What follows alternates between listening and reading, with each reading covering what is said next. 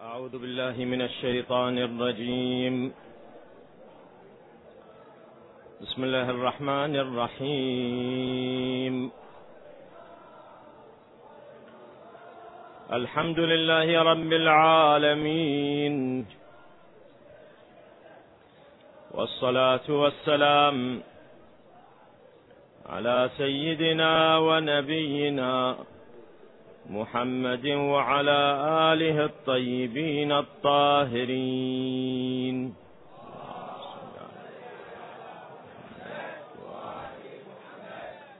واللعنة الدائمة على أعدائهم أجمعين ومنكر فضائلهم من الأولين والآخرين إلى قيام يوم الدين. صلى الله عليك يا مولاي. يا أبا عبد الله. صلى الله عليك يا مولاي. يا ابن رسول الله. يا غريب. يا مظلوم كربلاء. يا ليتنا كنا معكم. سيدي فنفوز والله فوزا عظيما. السلام على الحسين وعلى علي بن الحسين وعلى أولاد الحسين وعلى أصحاب الحسين. السلام على ابي الفضل العباس بن أمير المؤمنين ورحمة الله وبركاته. عظم الله لكم الأجر. عظم الله أجوركم وأجورنا بمصاب سيدنا ومولانا أبي عبد الله الحسين عليه أفضل الصلاة والسلام. وجعلنا وإياكم من الطالبين بثأره مع إمام منصور ظاهر ناطق بالحق منهم.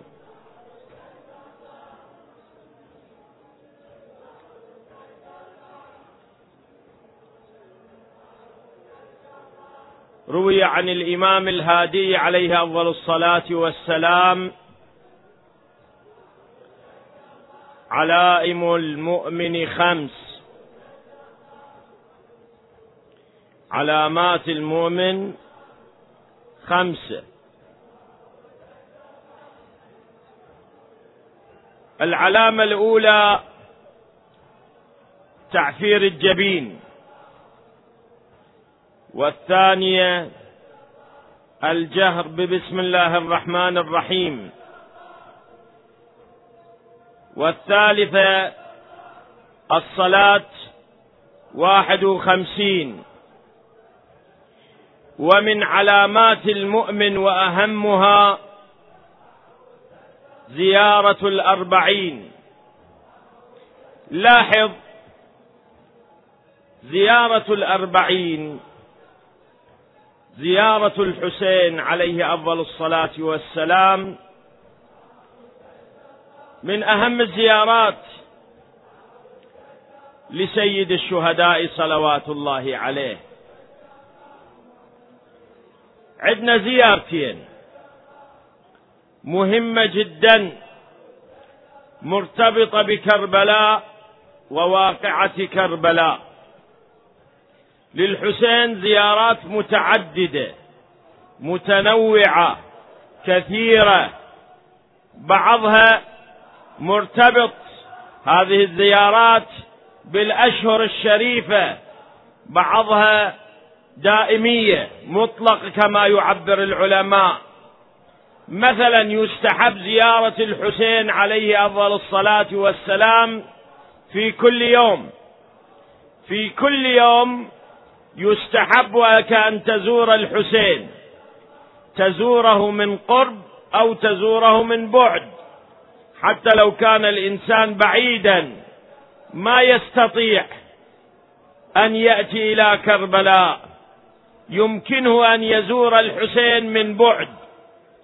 واحدة من زيارات الحسين من بعد المروية عن الإمام الصادق عليه السلام هو أن تتوجه إلى كربلاء تتوجه إلى قبر الحسين وتشير بسبابتك اليمنى إلى جهة القبر الشريف وتقول السلام عليك يا أبا عبد الله.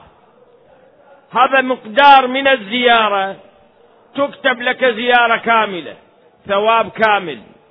واحدة من تلك الزيارات يستحب زيارة الحسين بزيارة عاشوراء في كل يوم. كل يوم يستحب لك أن تزور الحسين عليه السلام بزيارة عاشوراء على طول السنة على مدار السنة.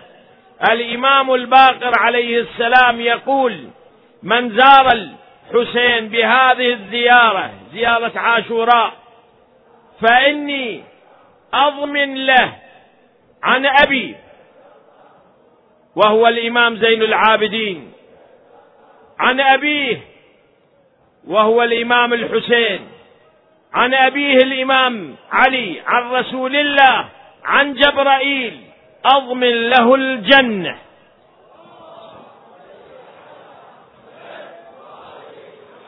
زيارة عاشوراء في كل يوم على مدار السنة مستحبة للإنسان أن يزور الحسين عليه السلام في زيارة عاشوراء. هذه القضية اللي منقولة في مصادر متعددة.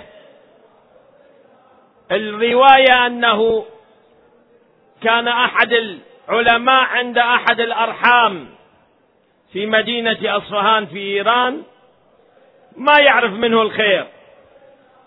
ظاهره كان على غير الصلاح. توفي. بعد سنوات ما رآه لا في النوم بخير ولا بشر. بعد مدة من السنوات شاف في النوم إجا في حالة حسنة لابس ملابس جميلة وشكل لطيف. التفت له قال له أنا ما أعرف أنت عندك عمل صالح. ما عندك عمل صالح. إذا ما كان عندك عمل صالح من أين جتك هذه الحالة؟ هذه الملابس الجميلة والحالة الحسنة والمكان الرفه. الآن أنت بالجنة. من أين لك ذلك؟ قال اعلم أن الأمر كما تقول. الموضوع هو مثل ما قلت. أنا أوضاعي لم تكن جيدة. وكانت أحوالي في في البرزخ لم تكن جيدة. أيضا كنا في حالة من الحالات من عذاب البرزخ. ولكن البارحة تغيرت الأمور. البارحة جاءوا بامرأة امرأة الحداد فلان. ماتت جاءوا ودفنوها في المقبرة. فزارها الحسين عليه السلام في المرة الأولى. ومعه الملائكة. ثم زارها بعد ذلك في المرة الثانية. ومعها ومعه الملائكة. ثم زاره الحسين في المره زارها الحسين في المرة الثالثة ليلا بالليل. زار ثلاث مرات. عندما أراد أن يخرج إن الله أمر ملائكة العذاب. اسمع. إن الله أمر ملائكة العذاب أن يرفعوا العذاب عن جميع أهل المقبرة.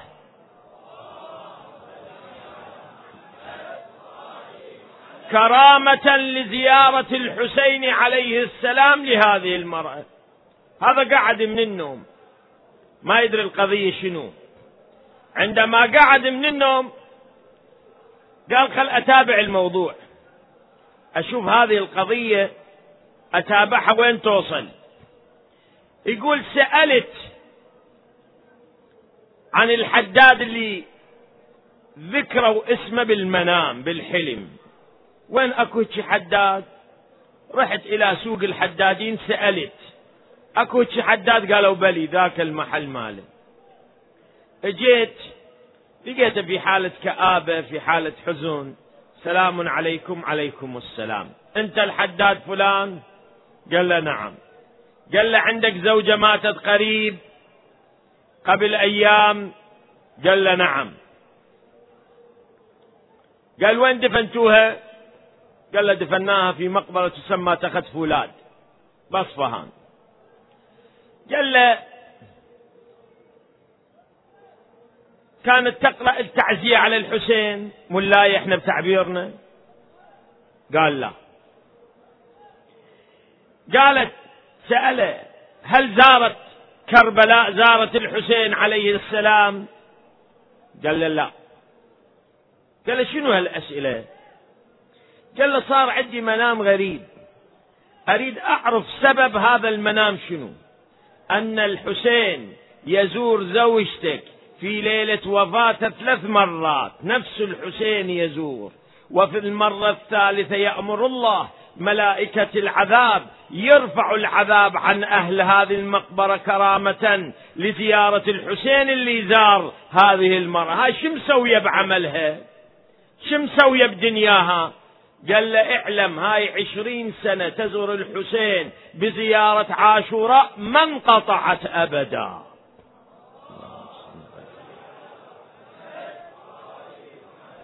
زيارة عاشوراء من الزيارات المهمة. ليست في يوم عاشوراء فقط على طول السنة. لذلك نأدب نعلم شبابنا نسانا أطفالنا كبارنا صغارنا المواظبة على زيارة الحسين عليه السلام بزيارة عاشوراء. زين. هذه من الزيارات. يوميا يمكنك أن تزور سيد الشهداء. هناك من الزيارات تزور الحسين في ليلة الجمعة. يستحب لك أن تزور الحسين في كل ليلة جمعة. وزيارة الحسين. في يوم الجمعة كزيارة الحسين. في ليلة الجمعة كما ورد في الخبر. سليمان بن الأعمش عند قضية. هذا سليمان بن الأعمش كان من الرواة المعروفين من المتأثرين بأهل البيت. المتعلقين بأهل البيت سلام الله عليه. سليمان الأعمش يقول كان لي صاحب لا أفارقه. أقعد دائما يوميا أتسامر معه. أتحدث وياه. من يتأخر الوقت أقعد أتحدث معه. في ليلة من الليالي كنا نتحدث معه. سألني أنت الأسبوع الماضي يوم الخميس والجمعة ما شفتك وين كنت؟ قال له والله كنت بزيارة الحسين عليه السلام. إنكم مش هو قال له أنت ما تقول بزيارة الحسين ليلة الجمعة؟ قال زيارة الحسين ليلة الجمعة بدعة. على الفكر الوهابي الآن الموجود. بدعة وكل بدعة ضلالة وكل ضلالة في النار. يقول عندما قال لي هذا الكلام انفعلت تأثرت قمت غضبان قلت له لا يجمعني معك مجلس ما ألتقي وياك بعد. طلعت من عنده بالليل وأنا رجعت. يقول سليمان ابن الأعمش بعد ما التقيت به في ذيك الليلة ولا في الليلة الثانية ورا عدة ليال وإذا صار طريقي منك عليه قلت خل أمر أشوف هذا الشخص.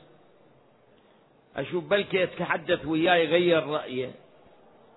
طرقت الباب امرأة ورا الباب جابتني. منو قال قلت لها أنا فلان؟ أنا سليمان بن الأعمش.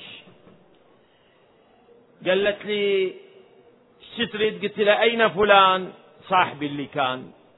قالت له ذهب إلى زيارة الحسين. ألا تعلم أنها ليلة الجمعة؟ ما تدري أن ليلة الجمعة؟ استغربت. شنو ليلة الجمعة؟ هو يقول زيارة الحسين بدعة وكل بدعة ضلالة. وكل ضلالة في النار. يقول أسرعت ركبت دابته وبسرعة جئت إلى كربلاء. يبدو أنه في منطقة قريب إلى كربلاء يسكن كان. يقول وصلت إلى الحائر. قبر سيد الشهداء يسمى بالحائر. وصلت إلى الحائر. دخلت. شفت ساجد. وهو يبكي ويطيل البكاء والسجود. ثم بعد ذلك قام صلى ركع سجد. خلص قام قام صلى. ومن فتل من صلاته. إلى أن لزمته قلت له أنا صاحبك سليمان عندي قضية سؤال. السؤال اسمعني وبعد ذلك كمل شغلك. التفت لي قال لي نعم. قلت له أنت تتذكر قبل كم ليلة كنا قاعدين نتسامر؟ ونجر الحديث لزيارة الحسين عليه السلام. وقلت زيارة الحسين بدعة وكل بدعة ضلالة وكل ضلالة في النار. قال لي إيه؟ قال له ما الذي غير رأيك؟ بدل ذهنك. الآن أشوفك ما تنفتل. ما تبطل قائم قاعد تصلي عند قبر سيد الشهداء تزر وتبكي. جل من طلعت من يمي. أنا نمت. في عالم الرؤيا وإذا أشوف كأن القيامة قد قامت. والناس بين هرج ومرج وفزع وخوف. وأنا أيضا كنت من الخائفين أريد ألذ بشيء. عاينت. وإذا أرى شخص قد أقبل. النور قد ملأ المحشر وملأ الدنيا من وجهه.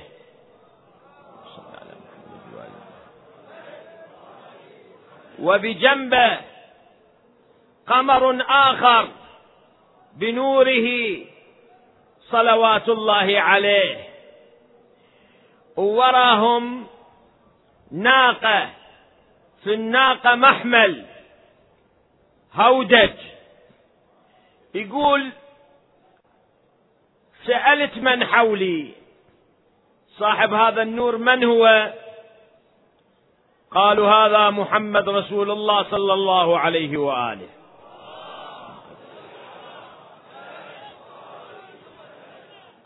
قلت لو هذا صاحب النور الثاني اللي بجنبه من هو قالوا هذا علي بن أبي طالب عليه السلام. وراهم شاب كأنه البدر. هذا الشاب من هو؟ قالوا هذا الشاب الحسن بن علي بن أبي طالب سلام الله عليه. قلت وين رايحين؟ قال رايحين لزيارة الحسين عليه السلام. يقول اجيت إلى الناقة بها المحمل. شفت اثنين من النساء محجبات مخدرات. سألت الأولى المخدرة من هذه المخدرة التي لا يظهر منها شيء؟ قال هذه أم المؤمنين خديجة الكبرى جدة الحسين. قلت هذه الثانية؟ أراها نحيفة منكسرة الظاهر. من هذه؟ قالوا هذه فاطمة الزهراء. هاي أم الحسين. وين رايحين؟ قال رايحين إلى زيارة الحسين. التفتت إلى رسول الله قلت له يا رسول الله أيزار الحسين؟ التفت إلى النبي صلى الله عليه وآله قال زيارة الحسين الجنة.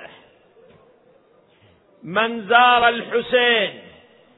اسمع هذا. من زار الحسين ليلة الجمعة وجبت له الجنة.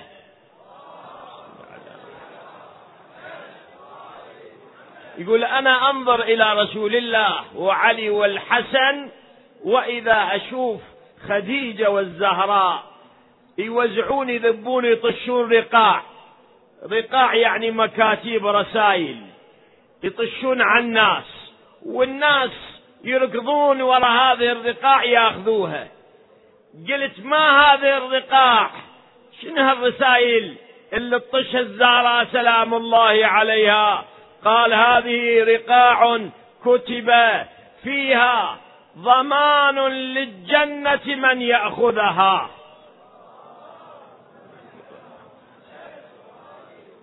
كل ما واحد يوصل إلها لهذه الرقعة وياخذها ويخليها بجيبه تكتب له الجنة يقول إجت إلى الزهراء سلام الله عليها. قلت لها يا بنت النبي يا بنت النبي أعطني رقعة. سائل ببابك أنت كريمة. أعطني رقعة. يقول فأدارت كشحت بوجهها. أدارت بوجهها عني. قالت لا أنت ألم تقل بأن زيارة ولد الحسين بدعة؟ هذه الرقعة ضمان الجنة لا تعطى إلا لمن زار ولد الحسين عليه السلام.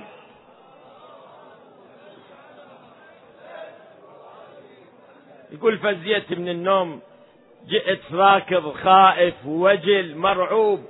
نويت أن أزور الحسين عليه السلام فركضت إلى الحسين. ومن ذاك الوقت لهذا الوقت أنا أعفر خدي. بتراب سيد الشهداء وأطلب المغفرة وأطلب التوبة. هذه زيارة للحسين هي ليلة الجمعة. من زيارات سيد الشهداء عليه أفضل الصلاة والسلام زيارة الحسين ليلة الأربعين يوم الأربعين. من زار الحسين يوم الأربعين يوم العشرين من صفر. هذا اليوم هو يوم العشرين. الآن خلينا ننتبه إلى هذا الموضوع بشكل مختصر. بما يسمح الوقت والمقال نتحدث عن موضوع زيارة الأربعين. زيارة الأربعين أولا أنها لازمت رجوع السبايا إلى كربلاء. الآن في عصر الفتن. في عصر المحن في عصر الضلالات في عصر التيه. تطلع فتنة هنا وتطلع فتنة هناك. مرة يطلع لك فتانون يتحدثون باسم الإمام المهدي عجل الله تعالى فرجه ويكذبون على الإمام. وهذا يقول لك أنا الإمام المهدي وذاك يسمي روحه أن وكيل الإمام المهدي. أو وصي أو ابن الإمام المهدي. هذه فتن. هذا الفتن هذه الفتن تحدثنا عنها في الليالي والأيام السابقة. الآن ما أريد أن أطيل. هذه فتن. من جملة الفتن هذا العصر اللي إحنا فيه يسمى عصر الحيرة. تكثر فيه الفتن. من جملة الفتن ظهور الشكاكين. ناس يشككون الناس في كل شيء. بكل شيء. توارثناه وحصلنا عليه بالدليل والبرهان يحاولون أن يشككوا فيه. من جملة الأشياء هي عودة السبايا إلى كربلاء. يقول لك مو معقولة أن السبايا يقدرون يروحون من كربلاء إلى الكوفة ثم يفترون هذه الفرة الطويلة ثم يرجعون يرجعون يوم عشرين من صفر. مو معقولة. فلذلك يتوقعون أنه هذه القضية ما لها وجود. اسمع الكلام المنطقي حتى تفهم الحقائق والمعارف. أول طريق يا حبيبي أول طريق لازم نعرفه. شلون نعرف الحق حق والباطل؟ باطل. هذا الطريق مهم. لذلك أنت وأنا دائما نكون ندعو خصوصا بأيام الفتن. هذه الأيام. اللهم أرني الحق حقا وارزقني اتباعه والباطل باطلا وارزقني اجتنابه ولا تجعله علي متشابها فأتبع هواي بغير هدى منك يا رب. يعني تدعو الله أن يشوفك الحق حق. بعض هؤلاء اللي يمشون وراء الفتن اللي يمشون وراء هذه الدعاوى الباطلة مساكين يغرر بهم يتصور نفسه بعض الشباب يتصور نفسه على حق وهاي الأمة كلها على باطل. هذا في الواقع من الضلال من التيه. يجي هنا للحسين. قطعا هذا يؤمن بالحسين؟ ويعفر خده بتراب الحسين.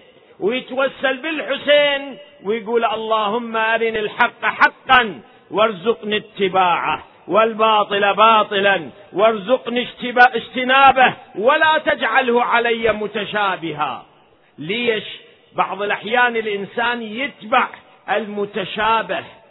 المتشابه شيء يشبه شيء شيء يشبه شيء ما تدري الحق ويا من. هذا يشبه هذا. هذا يقول لك هذا يمشي وراء نور وهذا يدعي أنه يمشي وراء نور. الحق ويا من يضيع عندك؟ من يضيع الحق عندك؟ حينئذ ما تدري الحق وين. فتتبع شنو؟ الهوى. يتبع لإنسان ليقول له قلبه ليقول له دليل قلبه هذا النفس الأمارة بالسوء. فأتبع هواي بغير هدى منك. لا بد أن تطلب هدى ومن يريد الهدى ويريد السبيل الواضح يجي هنا هنا عند أهل البيت أنتم السبيل الأقوم. زيارة الجامعة من الزور الحسين. شو تقول؟ تقول أنتم وأنتم السبيل الأقوم وشهداء دار الفناء وشفعاء دار البقاء والرحمة الموصولة والآية المخزونة والأمانة المحفوظة والباب المبتلى به الناس. من أتاكم يا أبا عبد الله؟ من أتاكم نجا؟ ومن لم يأتكم هلك. هاي قانون. القانون في الفتن ترجع إلى أهل البيت. أهل البيت عليهم السلام بينوا الطريق. أنت الآن تجي بقلب صافي أما تريد تجي وتشوف الحق بهواك قطعا ما توصل إلى الحق. اتباع الهدى الهوى لا يوصل إلى هدى وإنما يوصل الهدى يوصل من خلال أهل البيت. أهل البيت شلون؟ هو هذا اللي أبين لك. شلون نعرف الحق حق والباطل باطل؟ بين من هذا؟ وهو ما صدر منهم فهو حق. وما لم يصدر منهم فهو باطل. يعني اللي يطلع من عندهم هو الحق. الما يطلع من عندهم باطل. مر الإمام الصادق عليه السلام جاءه راوي فقال يقول الحسن البصري من فقهاء الناس في ذلك الزمان يقول الحسن البصري كذا. فالتفت إلى الإمام الصادق انتبه. التفت إلى الإمام الصادق. قال فليشرق الحسن. البصري يعني. فليشرق الحسن. يروح يشرق. يروح للمشرق. أو لي أو ليغرب. فوالله لا يجد العلم إلا ها هنا. وأشار إلى صدره الشريف. بقلبهم. بوجودهم. بصدرهم. العلم والحق عندهم. ماكو علم عند غيرهم. هم السبيل الأقوم. هم شفعاؤنا. هم شهداؤنا. تريد من عندهم. بالروايات اللي وردت عنهم كل ما ورد عنهم إن صحت الرواية وإن صدقت الرواية حينئذ نعمل. الآن موديل هذا الزمان اسمعني هاي المتشابهات. موديل هذا الزمان الناس يسوون؟ أصحاب الضلالات أصحاب الفتن أصحاب البدع. هذا يدعي أنه اليماني مثلا. يقول أنا اليماني وابن الإمام المهدي. يستدل بمتشابهات الروايات. يجيب لك بعض الروايات يحملها. يقول أنا المقصود باليماني. باعتبار أنه يظهر اليماني قبل ظهور صاحب الأمر ولا بد أن يطيعه أتباعه ولا يلتوون عنه. يقول انت حينئذ أنتم تلتوون عني وأنتم الآن في ضلال. شوف هذا متشابه. المتشابه متشابه شنو؟ هو اتباع الهوى. إحنا قلنا مرار وكرار. أول شيء يماني من تقول واحد بصري الآن بيكم ناس متنوعة جاية من مكانات مختلفة. زين. واحد من البصرة. يقولون فلان البصري يعني مين من البصرة. فلان البغدادي يعني مين؟ من بغداد. يقول فلان الكربلائي يعني مين؟ من كربلاء. فلان المصري مين؟ من مصر. فلان الشامي من الشام. اليماني مين؟ من اليمن. اسم هذا اسم. اسمه اليماني لأنه يطلع مين؟ من اليمن. مو يطلع من أماكن, أماكن أخرى يطلع من اليمن. حبيبي هذا أولا. اثنين قلنا مرار وكرار ونكرر باعتبار الزوار يختلفون بالحضور. هنا الشيء الثاني هو أن اليماني ليس ابنا للمهدي. هاي بالروايات أكو اليماني يطلع قبل صاحب الزمان. هذا مو ابن المهدي حبيبي. اليماني الذي يخرج قبل صاحب الزمان رجل مصلح. صاحب نهضة إصلاحية يظهر في اليمن والمناطق القريبة على اليمن ليس إلا يكون إلى أتباع يكون إلى مريدين يكون إلى أنصار. هذا الإنسان يستطيع أن ينقل النهضة الحسينية التي ابتدأها سيد الشهداء إلى ذيك المناطق وينشر التشيع وينشر مذهب أهل البيت ويقيم الحق ويخلي الناس يلجؤون إلى الصراط المستقيم. يهيئ للمهدي في تلك المنطقة. هاي المنطقة اللي هي اليمن وما حواليها الحبشة الصومال أفريقيا إلى الأماكن الأخرى. في ذيك المنطقة يمكن له أن يكون دور. هذا أو ثانيا. ثالثا يعني ما له ربط بالمهدي من حيث النسب. مو ابن المهدي. ثالثا الروايات تقول هذا ما يتصل بالمهدي عليه أفضل الصلاة والسلام. ما عنده أي اتصال. غاية ما في الأمر عنده اتصال مبادئ. شلون أنت متصل الآن بالحسين؟ شلون أنت متصل بالمهدي؟ هكذا. اتصال مبادئ. ما عنده اتصال شخصي. لأن عندنا قاعدة تقول الإمام الحجة يقول في التوقيع الشريف اللي صدر عنه وأما وسيأتي وسيأتي على شيعتي من يدعي المشاهدة. ألا فمن ادعى المشاهدة؟ قبل خروج السفيان والصيحة فهو كذاب مفترين. يعني كل واحد يقول لك أنا يماني أنا سفياني أنا خراساني أنا كذا أنا كذا. من الأسماء اللي تكون مع صاحب الزمان. قبل ظهور صاحب الزمان بمدة أكثرها تسعة أشهر إلى سنة أعرف أن هذا كذاب مفتر. قاعدة هذا الحق. القضية هو شنو؟ تجب الروايات. هاي رواياتنا هكذا. يجون أصحاب أصحاب المنكرات ياخذون شيء من الروايات ويدمجوها وين؟ بالمنكر. اسمع. قضية السامري. يجوز بعضكم سامع بعضكم ما سامع السامري. نبي الله موسى على نبينا وآله وعليه أفضل الصلاة والسلام. موسى بن عمران النبي. من أولي العزم. موسى بن عمران من كان بالتيه ويا بني إسرائيل وصلوا في تلك المنطقة.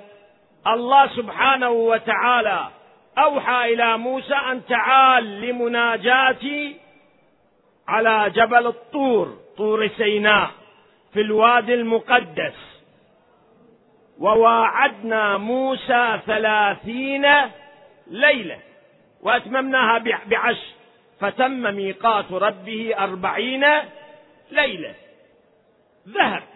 هاي الأربعين ليلة طلعت الفتن. شوف موسى بس أربعين ليلة الله يساعد قلبنا. ما يقارب ألف وأكثر من مئة وخمسين سنة. إحنا بعيدين عن إمام زماننا. أربعين ليلة ظهرت الفتن في بني إسرائيل. طبيعي بويه حبيبي أخي طبيعي أن تظهر الفتن بس المهم أن نصبر أن نؤمن بعقيدة أن يكون ديننا دين اعتقاد دين حق دين رشاد دين هداية. انتبه. من راح موسى أربعين ليلة طلع لهم السامري. السامري كان واحد صايغ يشتغل صياغة وعنده أموال طائلة. هذا من أموال من كثرة أمواله. ما إن مفاتحه لتنوء بالعصبة أولي القوة. عند مخازن يشيلون هذه المفاتيح المخازن. مفاتيح المخازن اللي يشيلوها كون عصبة يعني جماعة أولي قوة يعني أقوياء. لكثرة مفاتيح المخازن اللي كانت عند السامري. غني. هذا السامري الله مطي مال. ولكن ما اكتفى بالجاه والمال. إيش راد راد ان يغر الناس عن دينهم يخدع الناس عن دينهم. إيش لهم قال أن موسى يقول أكو الله وإحنا ما نشوف الله. مرينا على المشركين مسوي لهم صنم. خلي يعمل لنا صنم موسى. موسى يقول لا ما يصير. إن الله لا يرى جهرة. بس هو يروح يشوف الله ويخاطب الله وإحنا ما نشوف الله؟ شلون دخل لهم بهالاشكال هناك ناس ضعاف النفوس ضعاف العقول ضعاف الإيمان. دخلت الشبهة في نفوسهم. من طبت الشبهة في نفوسهم جمع حليهم. شوف الخبيث. حتى بخل أن يعمل الصنم من حليه هو. من أمواله هو اللي هل عنده أموال الطائلة. إيش قام؟ مر عليهم جيب حلي نسائكم وخلي نصنع منه صنم. جمع شكو ذهب بالقبيلة عند بني إسرائيل. جمع هذا الذهب وهو صاغ فصاغه على شكل عجل. عجل من باقي العجول. لكن العجل هذا من لحم هو صنع ميا من الذهب. خلى العجل مجوف يعني في داخله فارغ متصل بالفم وجلك الله في دبر العجل. من صنعه أخذ من أثر الرسول أثر الرسول شوف انتبه هذا انتبه. أثر الرسول شنو؟ يعني الرسول المقصود منه موسى عليه السلام. أن الأنبياء الله أعطاهم كرامات. أعطاهم قضايا ما توجد عند باقي الناس. هالكرامات وهالقضايا لعد الناس؟ قد بعض الأحيان يستفيد من عندها صاحب المنكر. إحنا طانا إرث عظيم وهو حديث أهل البيت روايات أهل البيت. هاي روايات أهل البيت روايات عظيمة. شوف الشيخ القمي صاحب كتاب مفاتيح الجنان سامعين بي؟ كلكم هم تعرفوه. كتاب مفاتيح الجنان كتاب أيضا معروف. هذا الكتاب الشريف مفاتيح الجنان. يقولون كان من يتمرض الشيخ القمي.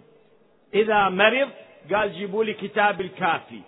كتاب الكافي من كتبنا المعتبرة مجموعة روايات مروية عن أهل البيت عليهم السلام.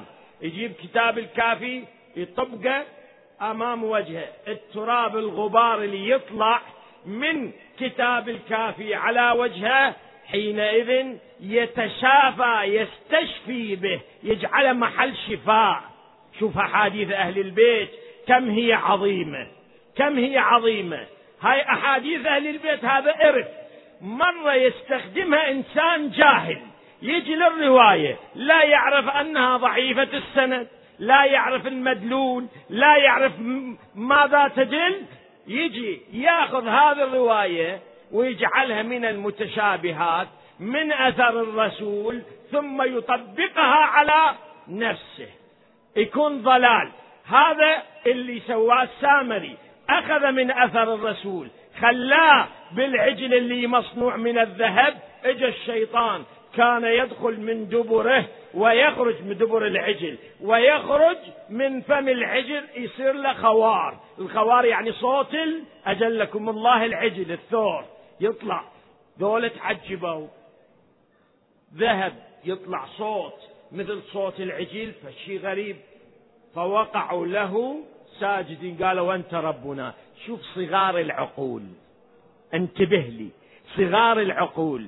على فرض أنه كان له خوار. شنو يعني؟ يصير ربكم؟ ربكم عجل؟ تقبلون أن يكون ربكم عجل؟ هذا الخوار الضلال الشيطان يريد يولد عندك شبهة يولد عندك تيه يولد عندك ضلال. أنت في هذا الباب لابد تفتح عقلك وذهنك أن هذه شبهة ما ترجع إلى أصحاب الدنيا. ما ترجع إلى الناس الذين لا يخافون الله. أكو الطريق الثاني. أكو طريق مختص بحديث أهل البيت عليهم أفضل الصلاة والسلام. وهم العلماء.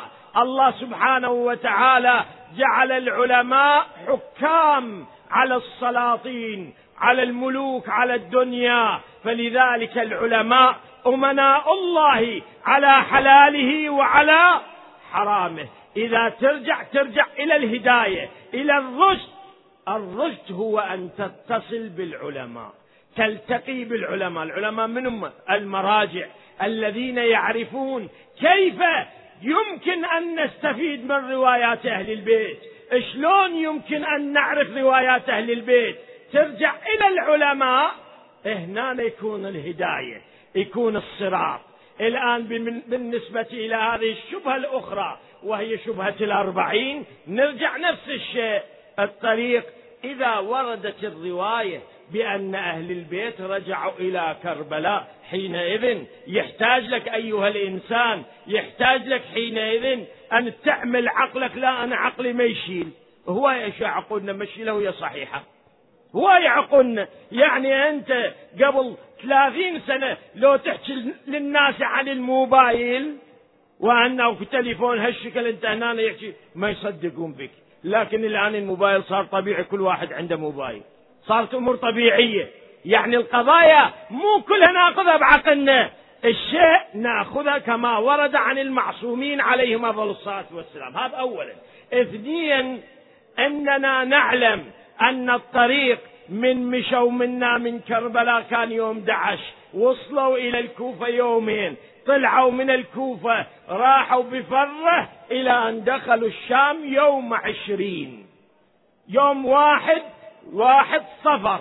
يعني خلال عشرين يوم قطعوا الطريق وصلوا إلى الشام.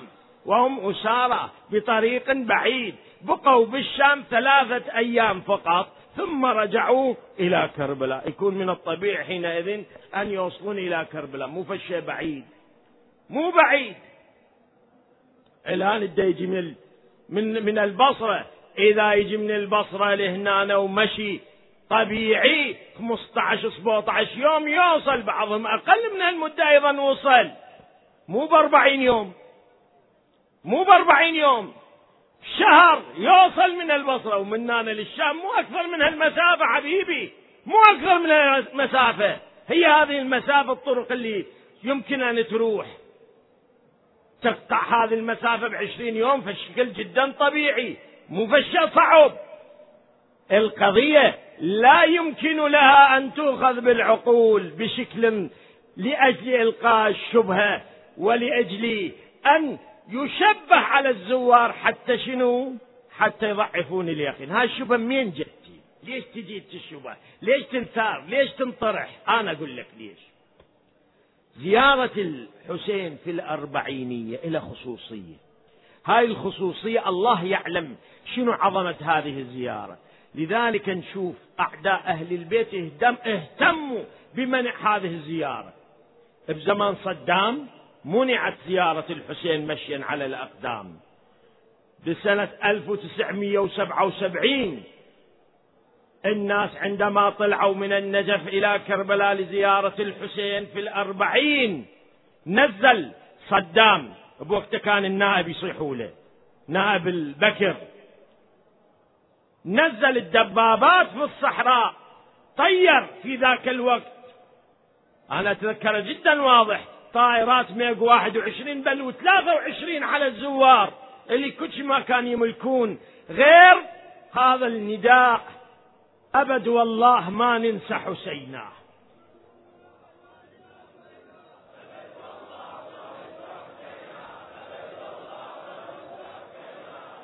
هذا النداء بس هذا النداء. لذلك طير الطيارات وضرب الزوار وقتل في طريق كربلاء في خان النص حتى يمنع زيارة الحسين. لكن شوف عمق هذه الزيارة بنفوس الشيعة. لسه أنا أتذكر قام واحد شال قميص ذاك الشهيد من بيت السيد الزاملي من السادة الزاملية. طفل غلام عمره 12 13 سنة.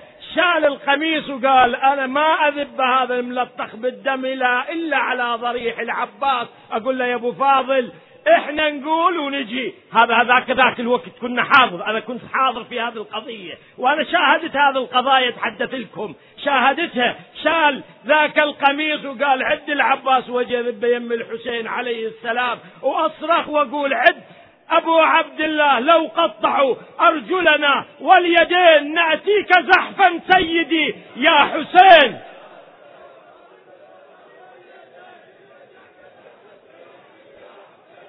جو الزوار ودخلوا رغما على أولاك العتاة المردة الصداميين. وحكموا بالإعدام على ثمانية من الزوار. وبالمؤبد حكموا على مجموعة آخرين ما يقارب 12 بين مؤبد و15 سنة وإلى آخر أحكام مختلفة. وكان من جملتهم شهيد المحراب المرحوم آية الله سيد محمد باقر الحكيم رضوان الله عليه حكموا عليه بالمؤبد في ذاك الزمان. وجه الشاهد أن الظالمين اهتموا بمنع هذه الشعيرة زيارة الأربعين ليش؟ لأهمية هذه الزيارة.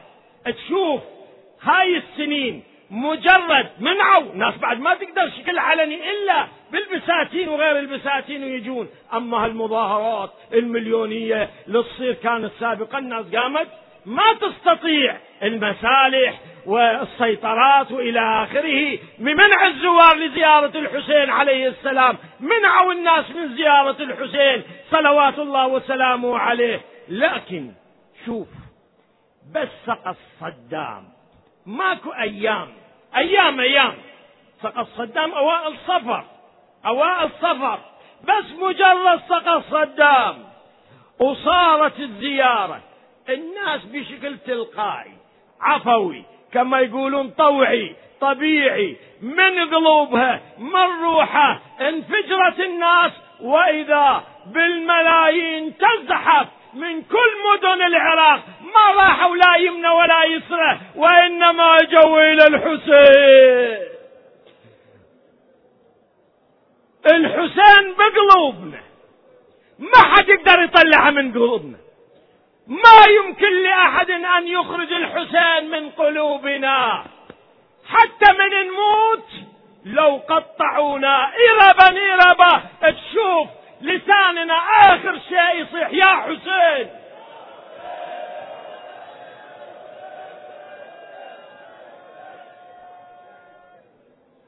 بعمق الوجدان.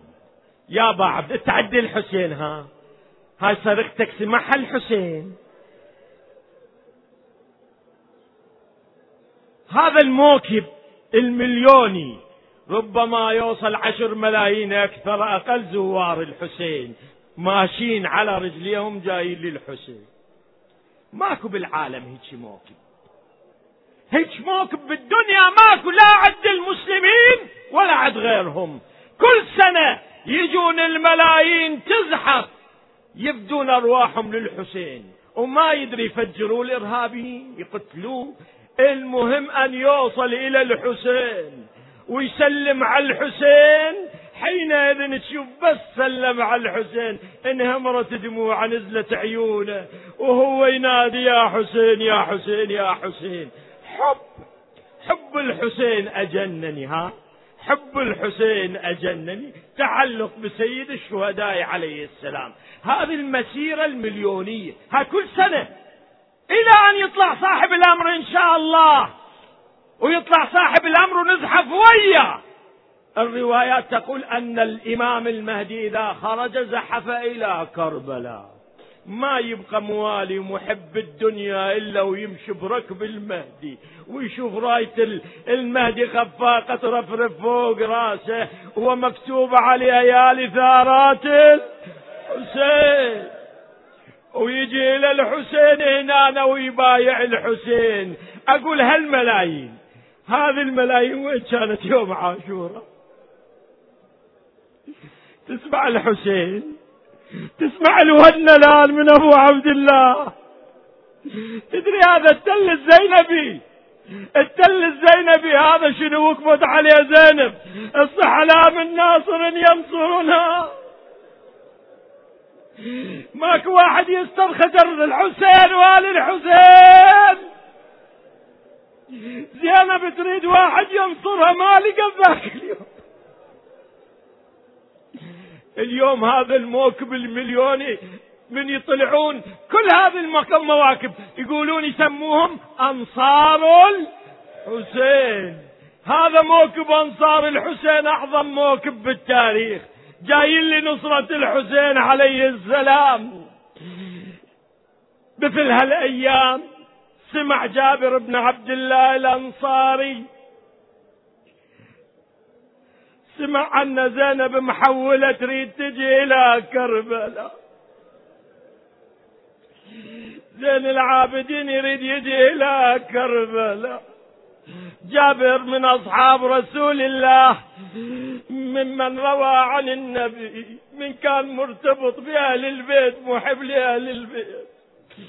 جابر جمع له مجموعة من الأنصار. قال إحنا ما قدرنا ننصر الحسين خلنا نروح نزور الحسين. عطية العوفي يقول وهو من العلماء والفقهاء والرواة يقول جئت ويا جابر بن عبد الله الأنصاري وكان ضرير جابر في ذلك الوقت. يقول وصلنا إلى الفرات. قال لي وين وصلنا؟ قلنا قلت له وصلنا إلى الفرات. قال فلنغتسل بماء الفرات. هذا المي نحرم منا الحسين.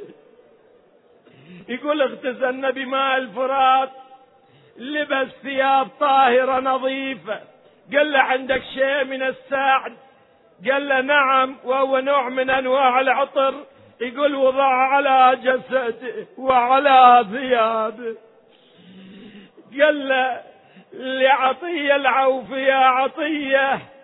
خل نمشي نوصل إلى قبر الحسين. خذني أنا ما أشوف. يقول فأخذت بيده هنا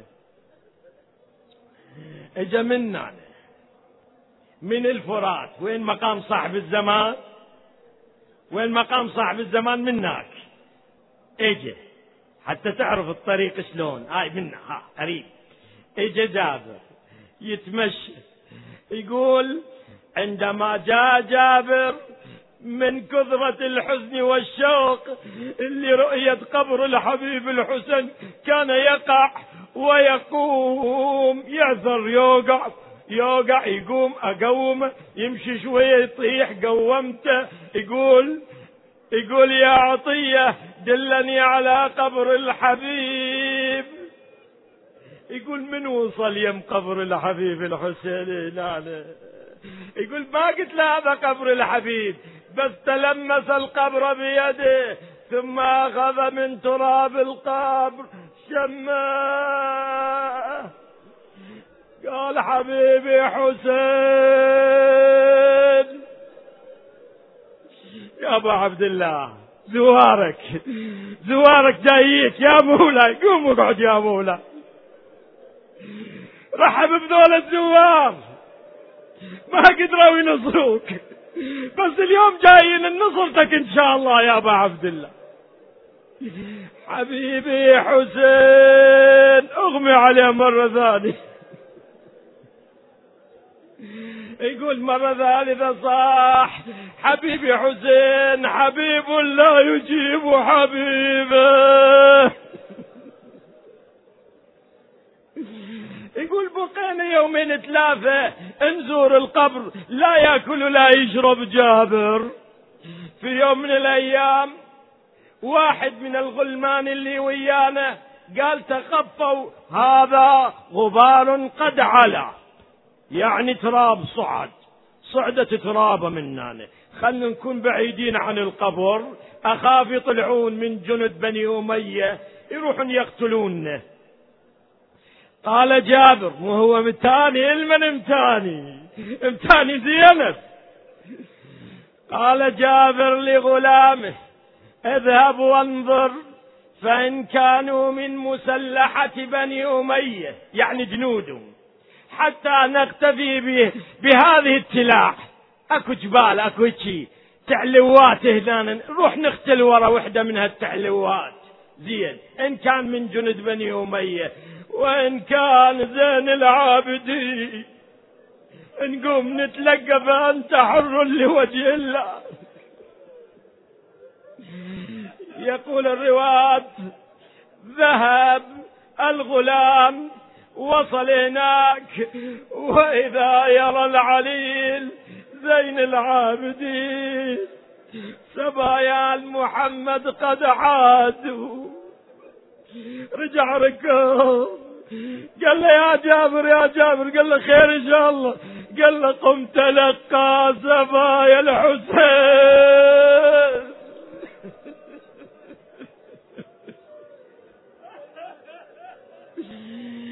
يقول الراوي قام جابر ومن معه جو وين؟ جو للسبايا يشوفوا زين العابدين عم جابر. يقول أنا اخل ابل نوخوا الإبل قبل ما يدخلون على القبر. هنا بهالمنطقة شوف وين بيا منطقة هاي. أنا اخل ابل نزل الإمام زين العابدين. نزل الزينب زينب كان ما تقول دلوني على قبر أخويا وين؟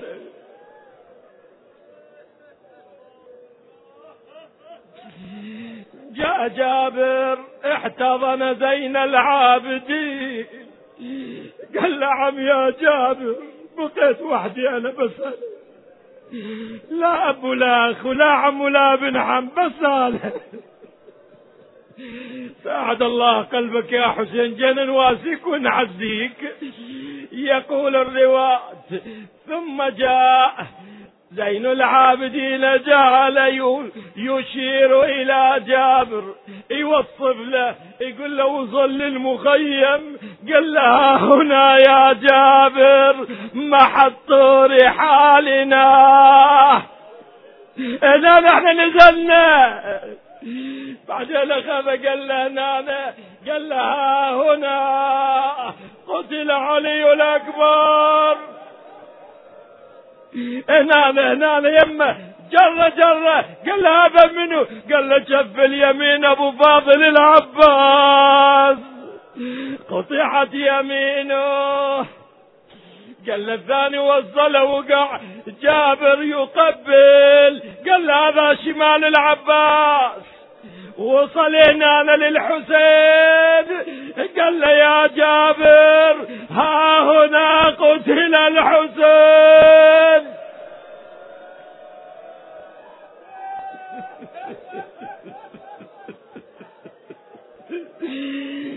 المصيبة بزينب زينب حايرة بين القبور.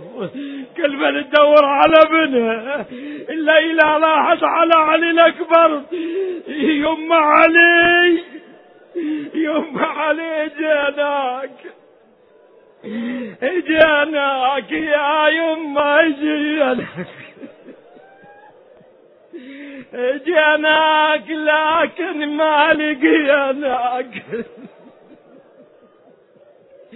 يا الله الدمعة صدرت. الآن وقت قضاء الحاجة. هنا باب الحوائج الحسين. هنا باب الحوائج العباس الله يقول أنا عند المنكسرة قلوبهم. كنا عندنا حوائج يا حسين. كنا جايين بحوائج أبو عبد الله. لا تردنا إلا بقضاء حوائجنا. أهم حاجة عندنا هو إمام زماننا. ادعوا الإمام زمانكم بصوت مرتفع واحد. اللهم كل وليك. حسن صلواتك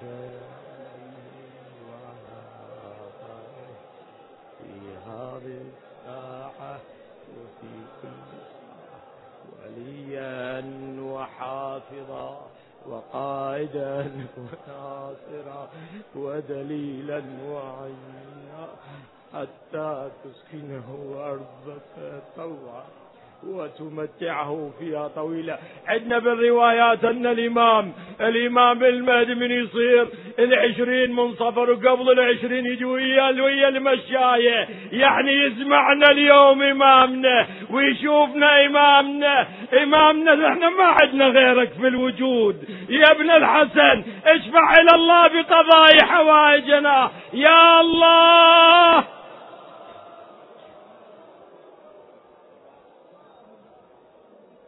اللهم من كان في مجلسنا هذا صاحب حاجة فاقضي حاجته. مريض شافي مرضاه مدين اقضي دينه. فك كل أسير من المؤمنين. اصلح أحوالنا اجمعنا على التقوى. وحد كلمتنا اجمع شملنا. اجعلنا مع الحسين وآل الحسين.